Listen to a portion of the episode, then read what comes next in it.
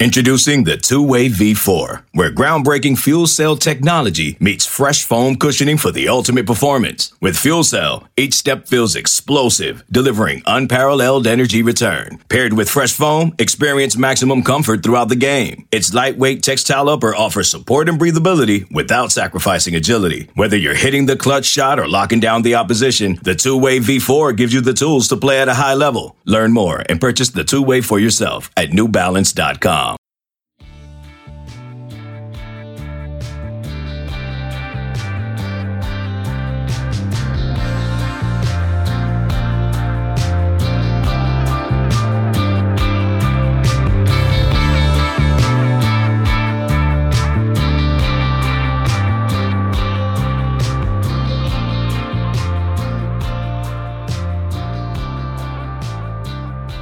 Welcome back to the Junkyard Dogcast, everybody. I am Jake Rowe with Dogs 24 7.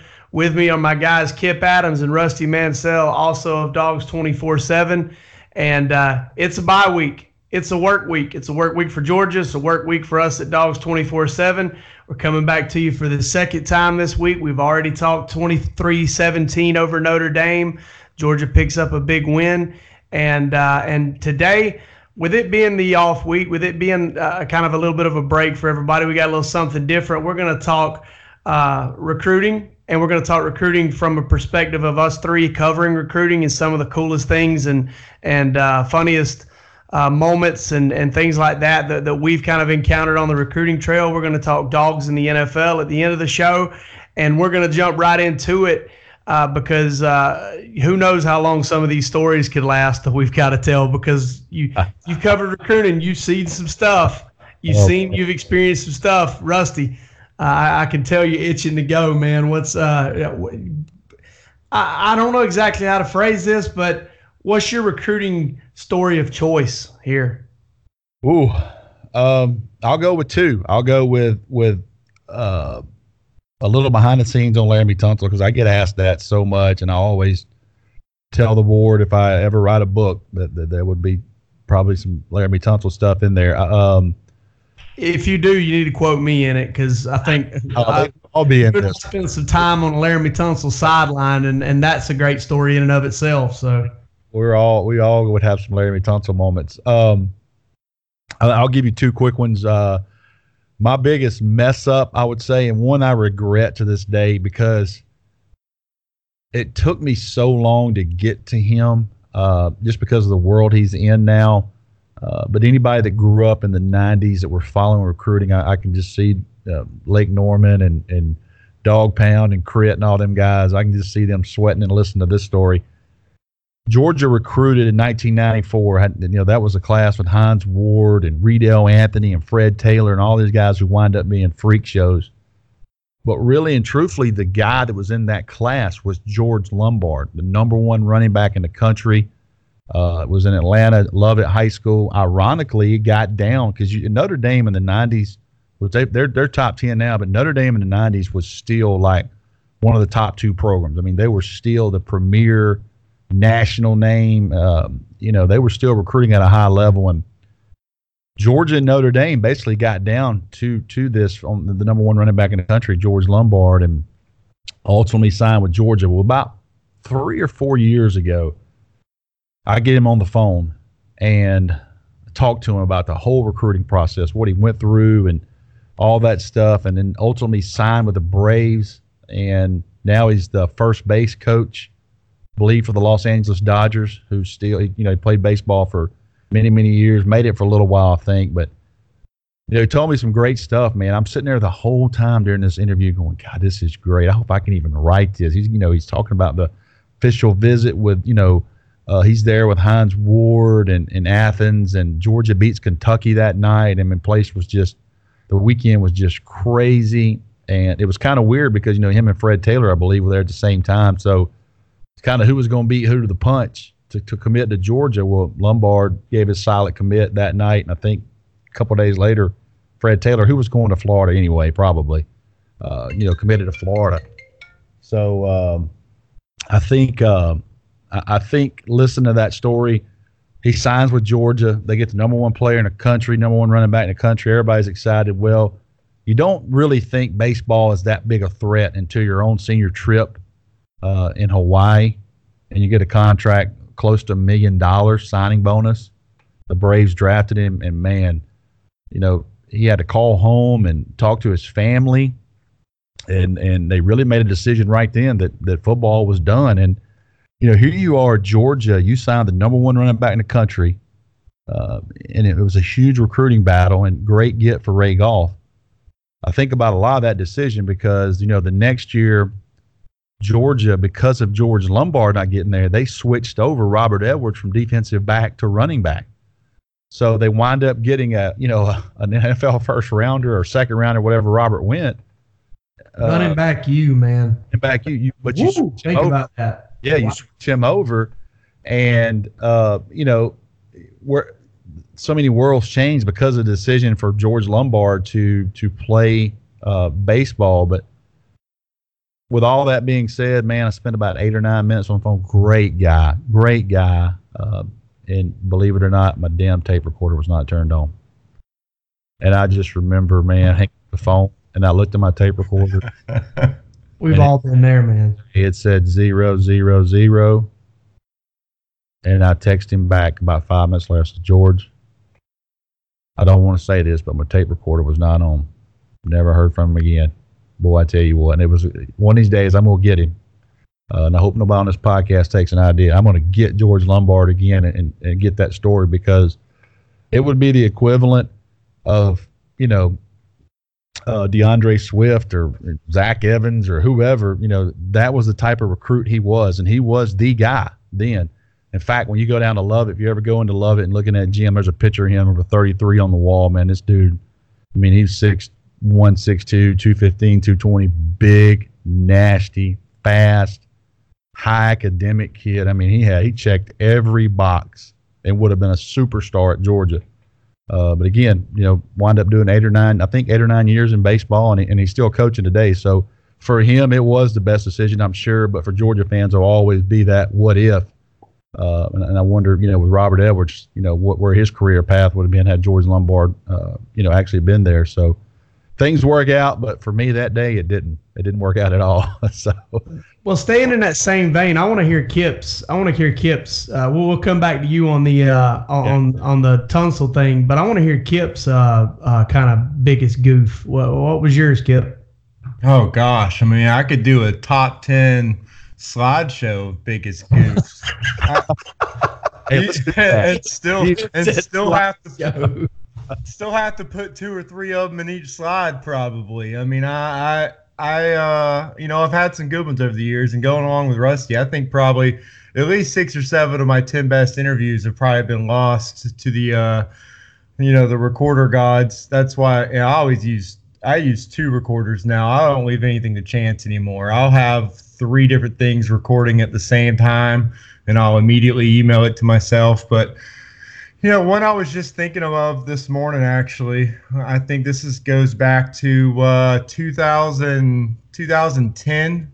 It's my first full year on the job covering recruiting for Georgia. And, you know, I'd, I'd gotten in with some, you know, some of the in state prospects, gotten in pretty good. And one of the guys I had gotten a pretty good relationship with was, was defensive lineman Garrison Smith, uh, Douglass High School, a school that at that time had been pretty decent. They were they were putting out some pretty good players, and and he was one of those guys that just felt comfortable enough with me. And I think January or February of that year to to go ahead and give me the commitment story. He's like, hey, I'm already silently committed to Georgia.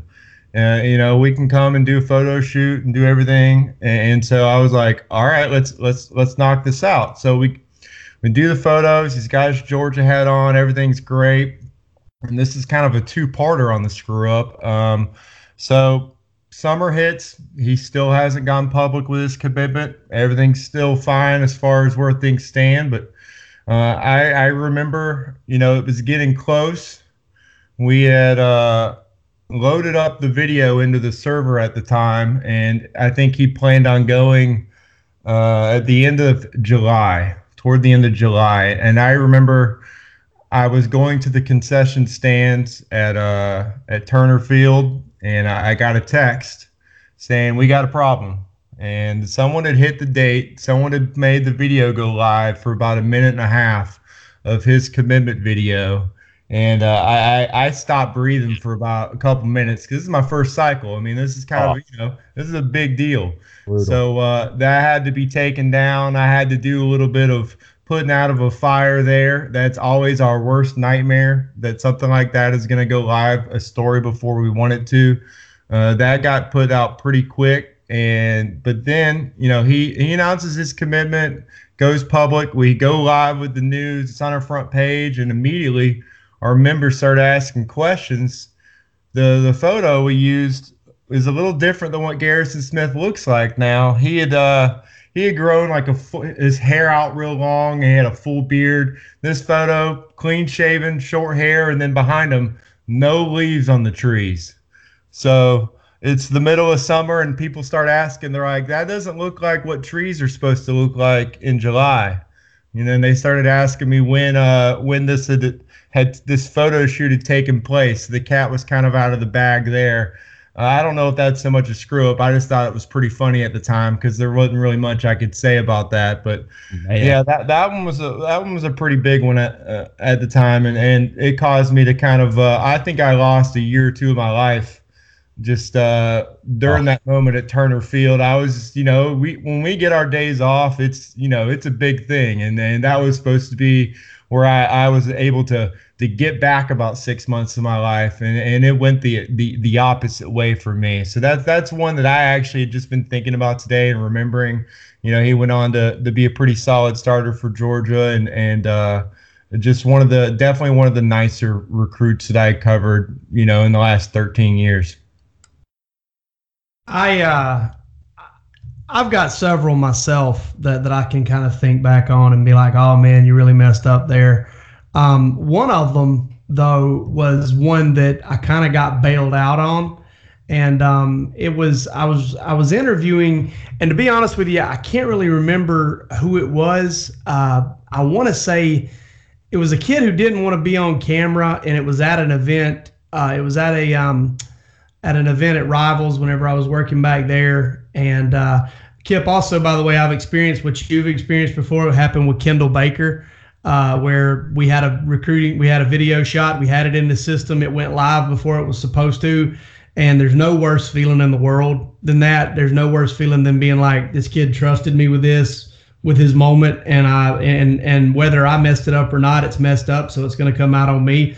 But I remember getting on the board immediately after that and telling people, "Hey, uh, kids visiting Auburn tomorrow," and he said he was. He never did, but but you know, you're sitting there trying to kind of throw some doubt in there and salvage what you can about the situation, but it's an awful feeling. But I was at a camp, and and I want to say it was I want to say it was uh, maybe Elijah Hood.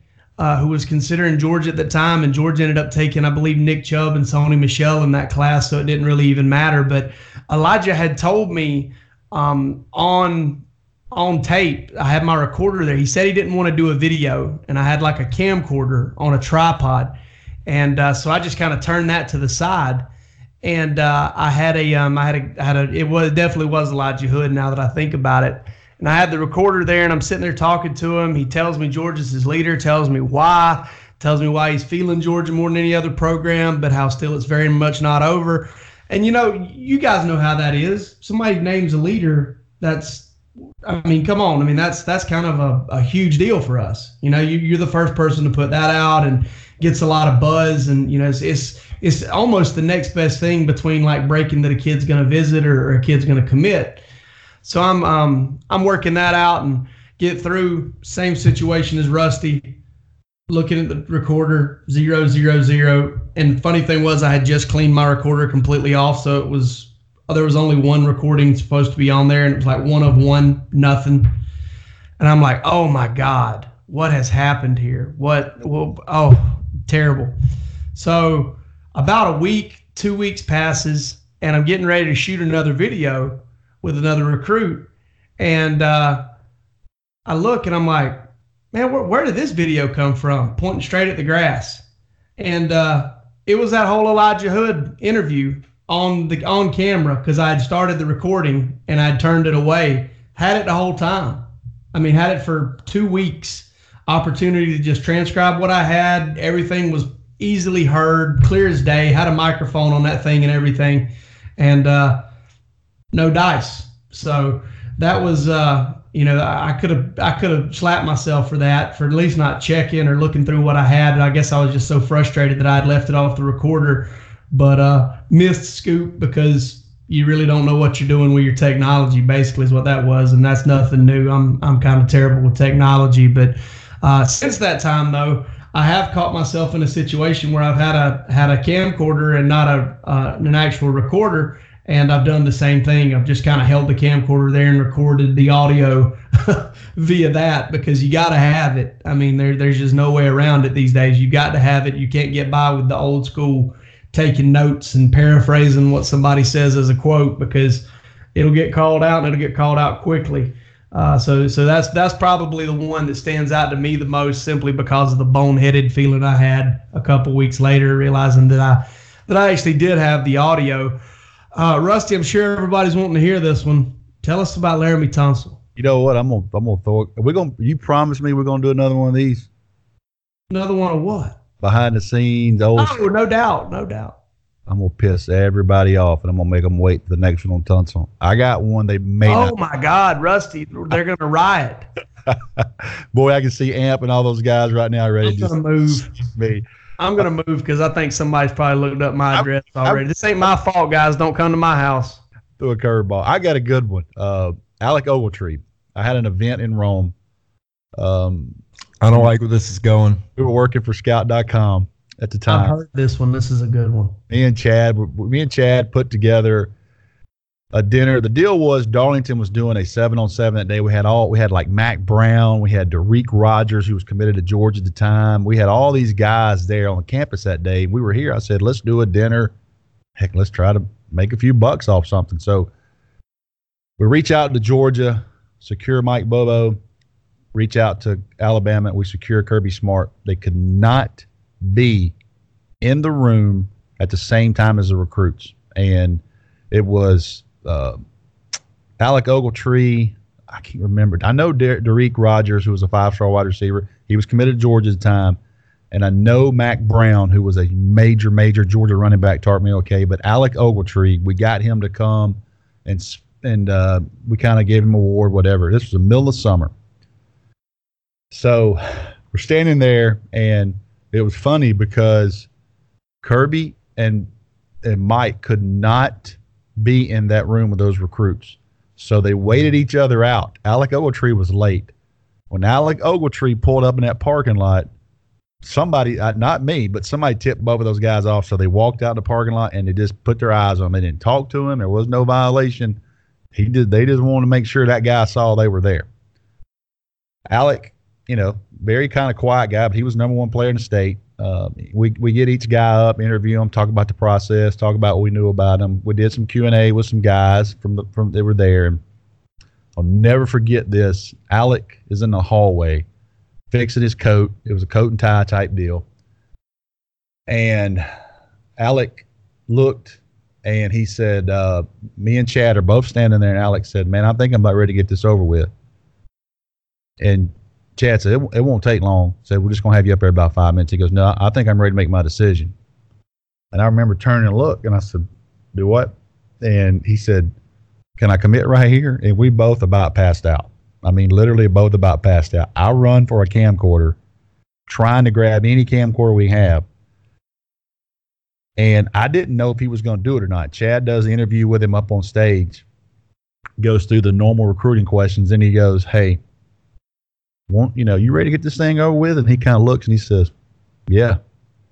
I'm committed to Georgia. Place went bonkers. I mean, there was no Twitter, none of that kind of stuff. So the immediate social media was not there with him. The only thing we could do was get it to YouTube. I remember literally almost shaking as as we took that uh, video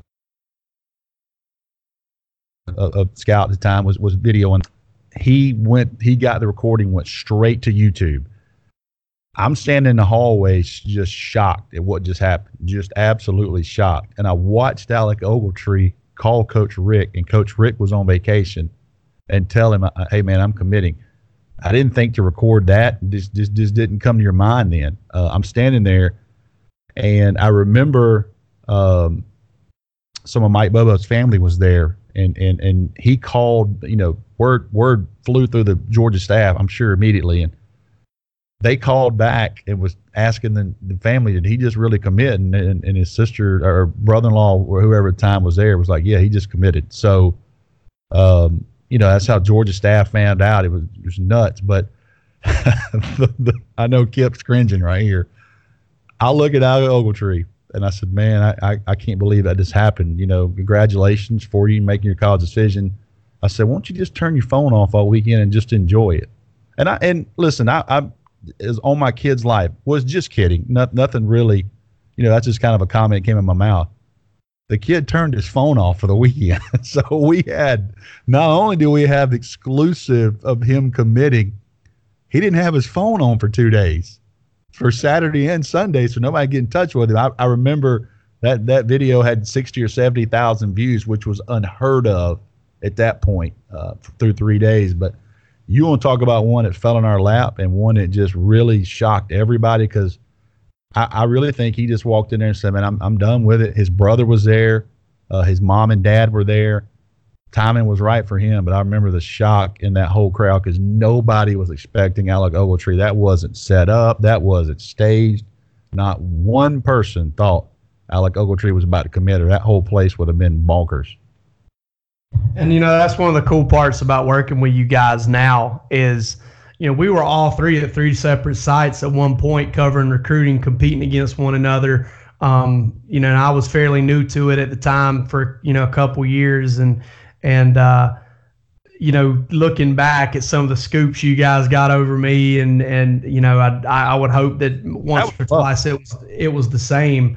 Sure. It's just kind of one of those things where it's like, man, I you know six, seven, eight years ago, you you couldn't have told me that I'd ever work with both of these guys on the same website and do what we do because I just I just wanted to be it was is a, a big brother type thing. I just wanted I, I always appreciated and liked both of you, but I was always like, man, I just want to beat them. I just want to get them. I just want to get them on this. And you know, I, I'm, sure Kip had some of that going on that day. You know, you know, you look at this, and and and back then, how com- and Kip knows this, and Jake knows this, how competitive it was to break something. Oh man, huge! It was huge. Like that was you either broke it or you didn't, and you owned it. If you now, if you break something within 30 seconds, everybody's got it. It doesn't matter now. Yeah, now the focus just has to be on owning it. Now the focus yeah. has to be on like, all right, you broke it, but I'm going to get seven stories up around it and really pick yeah. it apart. And, and that's how you win these things. But no, you're totally right on that. And, and you almost had a philosophy at the time of where I would I would take about five, six guys going into a class and I would be like, all right, they may beat me on somebody else, but I, I'm not going to let them beat me on these five or six guys. I'm going to spend all my time and effort making sure that this kid trusts me, likes me, yeah. wants yeah. to tell me first. I tell people all the time, re- recruiters, college coaches recruited the kids to sign. We recruited them for the information. I mean, we needed those kids to trust us, and you had to build that relationship with their families and that type of thing. We've all won battles the same way, but that was a stroke of luck. That was unbelievable exposure and weekend for that deal. But man, it was that was I will never forget him saying, "How long? You know, I'm ready to do this." And we're like, "Okay." Oh my goodness, it's about to happen. Yeah, I, I know exactly what you're talking about. I mean, shoot, man, I spent I spent three hours at the country buffet in Valdosta one time trying to get in good with the Dyshawn Sims and his family so that he'd let me break his commitment, and he did. So that was that was you know good payoff. I've never seen a family eat so much food though. That that whole group just I thought they were going to put that buffet out of business. Uh, Kip, what do you got as far as just your best? Uh, we'll go positive or funny uh, recruiting story. I, am still. It's taken everything, everything in my being that the the I'm holding back from. I remember that day like it was yesterday. That phone was off, and I, mean, I was beside myself. I I was texting Mac Brown. Uh, I was yeah. trying to remember who else was there. If like Jalen Fields yeah. was there, or like uh, somebody else was there, because I was texting him. Was like, "What just happened?" The shock uh, and just the yeah. the pure pain I was going through when that went down. Uh, I remember to this day, and so I got to remember one of those. I guess that that went my way. Um, oh yeah, I know which one's coming too, because you got. I mean, which one? Uh, probably the one in Valdosta. Well, that one went pretty well for me, I gotta say, but it didn't go well because of anything I did. I, we're talking about Josh Harvey Clemens down at Lowndes. He was a five-star athlete at the time. Uh, I think uh, you know it was decision day. He announced on ESPN that he was going to be going to Georgia. I worked at ESPN at the time. And I remember being back in the hotel trying to get the copy up. It's a pretty long process with ESPN, a lot of proofreading and everything. It's tough to get news up quickly there. And I remember being in the hotel room with a former colleague uh, of yours, Corey Dowler, a good friend of mine, and we were shacked up together. And you know, he was writing his copy uh, for us actually at the time. I don't know if I use the term shacked up, but I'll just say y'all were. yeah we we were we were we were uh we were I'm buddies just, and we were splitting the hotel room tab and the bar tab together.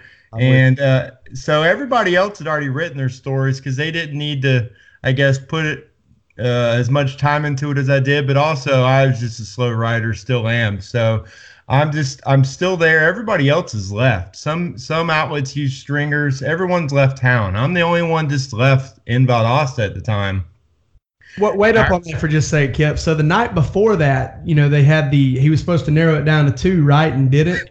Yeah, we went to the the steakhouse uh, in Valdosta. I three can't outlets, remember. Three outlets, I believe, employed the same stringer that night. Like a stringer is a guy that you pay independently as kind of a freelance guy to go cover a story that maybe you're not able to get to.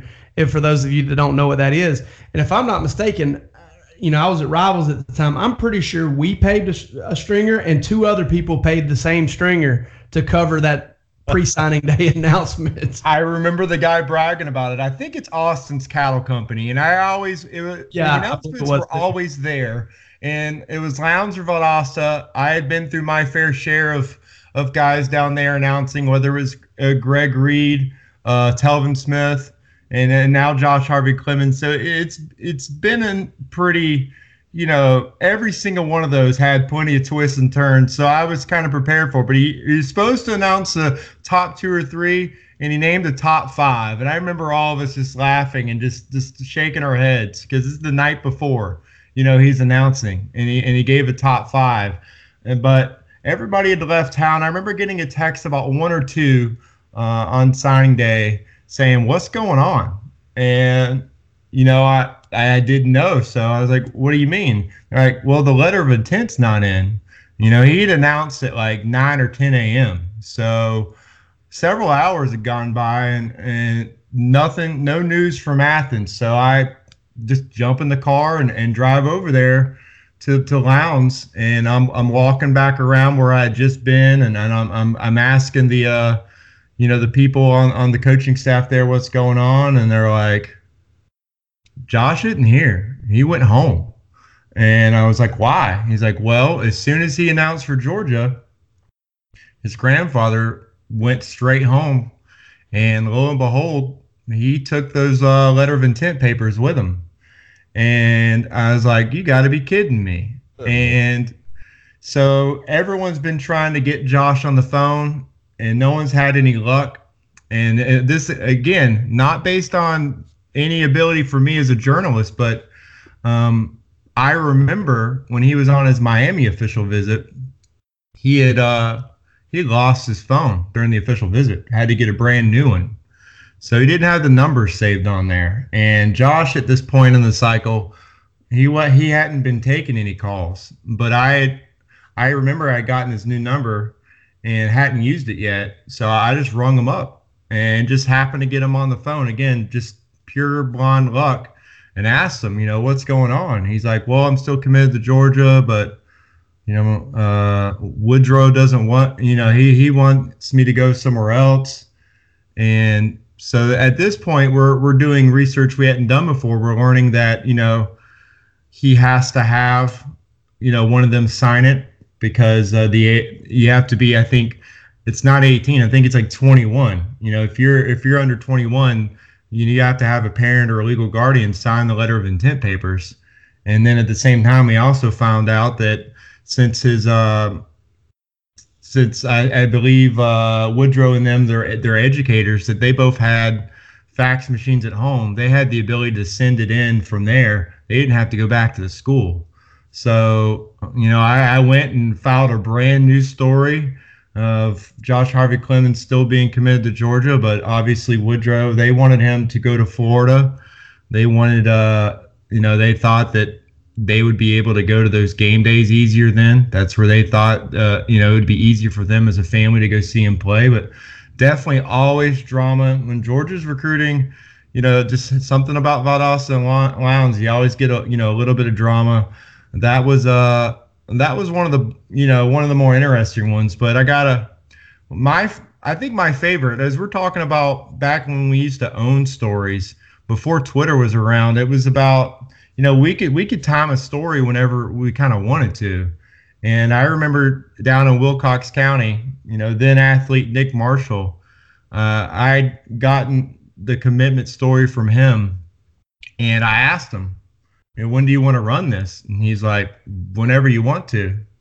And I was like, "All right, well, uh, how about we run this about 11:45 p.m." And he was like, "That sounds good to me."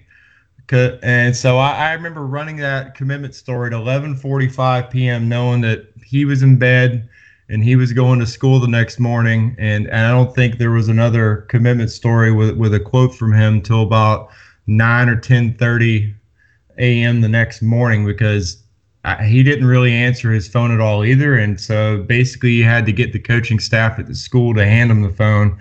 And I, I know that those interviews were very, very short based on my memories of interviews with, with Nick Marshall. Those were always one and two word interviews for the whole interview. So I remember that one being kind of memorable just because you don't get a lot of planned commitment stories running basically at midnight. Okay, picture this. It's Friday afternoon when a thought hits you. I can spend another weekend doing the same old whatever, or I can hop into my all-new Hyundai Santa Fe and hit the road. With available H-Track all-wheel drive and three-row seating, my whole family can head deep into the wild. Conquer the weekend in the all-new Hyundai Santa Fe. Visit HyundaiUSA.com or call 562 for more details. Hyundai, there's joy in every journey.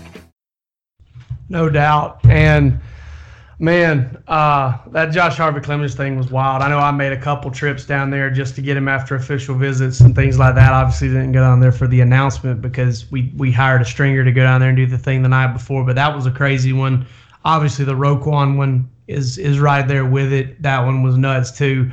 Um, I, am going to look back at the the recruitment of Montravius Adams, and uh, Clemson led there almost wire to wire. The only time they didn't lead win lead there was when it mattered, and that was on National Signing Day. But I remember the day that I found out Clemson wasn't in the lead. It was about 10 days before National Signing Day. Montravius had yet to take his official visit to Auburn. I think that was the only one he had left.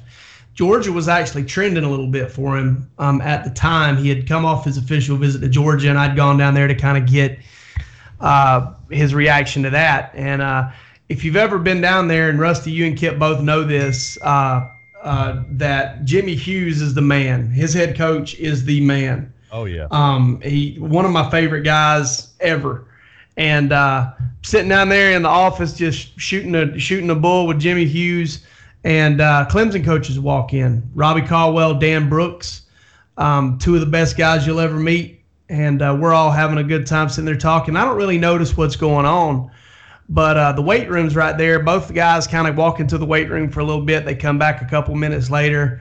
A couple hours go by. I'm waiting for Montravius to get through and the coaches to leave so that I can talk to him.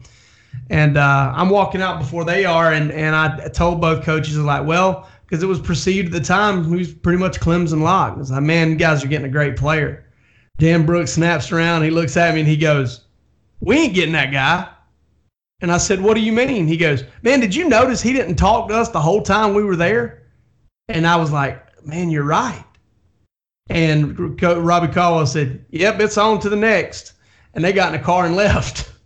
and uh, I was just, it was just, it kind of blew me away. Like all just that quick, Clemson knew they were out of it. I don't even know how hard they, much time they spent with him after that to try and get him. But you know, just seeing two coaches kind of come to the realization they weren't getting a kid was pretty incredible.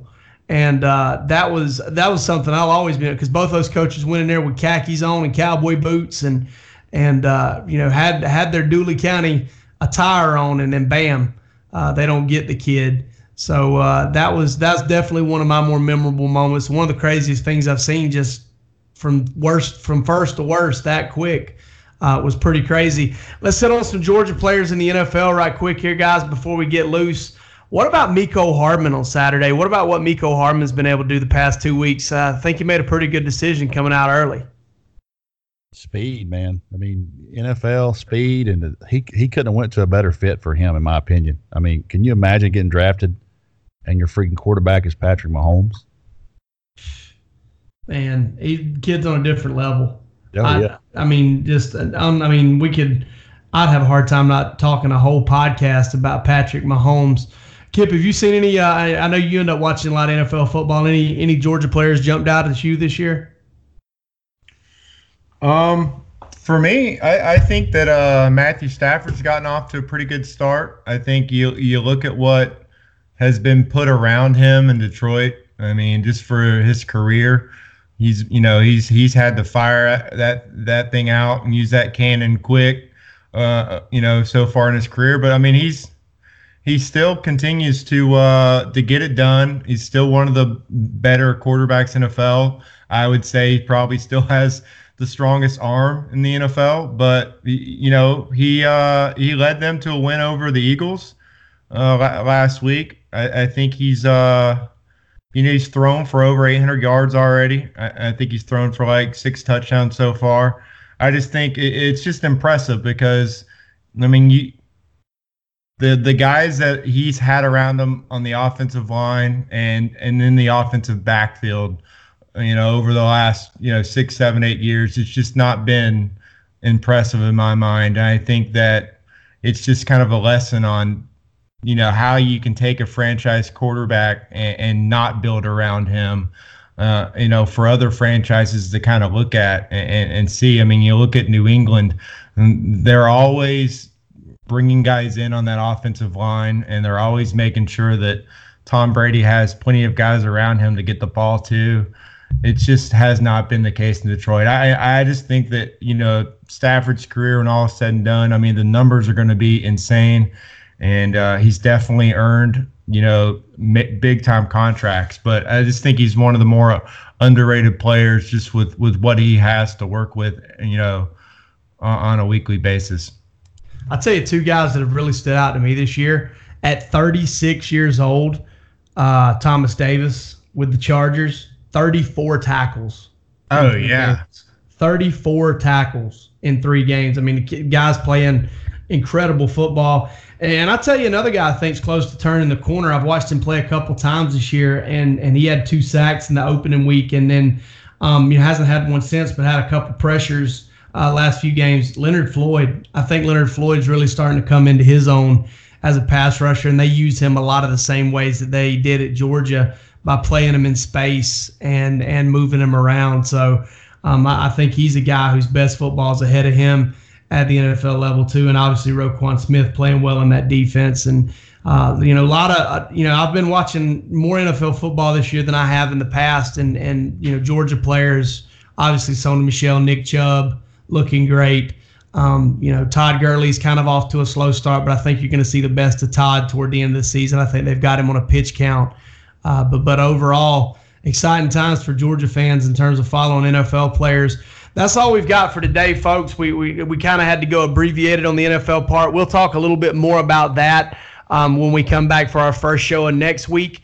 Um, we'll be talking about Tennessee, who apparently is 100 times better than they were last year. I don't think the record really reflects that, but uh, we'll, we'll, get into that. We'll we'll get to preview the Vols and and the rest of Georgia's SEC East schedule. They got a little bit of a run coming in the month of October, but for this show, that's all we've got. I'm Jake Rowe with Dogs 24 7, Kip Adams and Rusty Mansell at Dogs 24 7. And this has been the Junkyard Dogcast. Take it easy, everybody.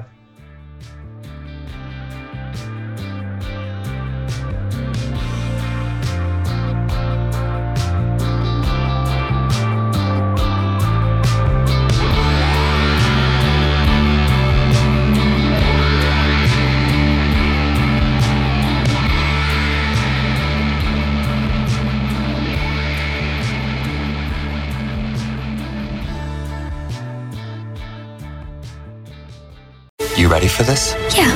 If is the most original and heartfelt movie in years. Magic like this comes around once in a lifetime. This Friday, experience it with your whole family. Can we do it again? If, rated PG.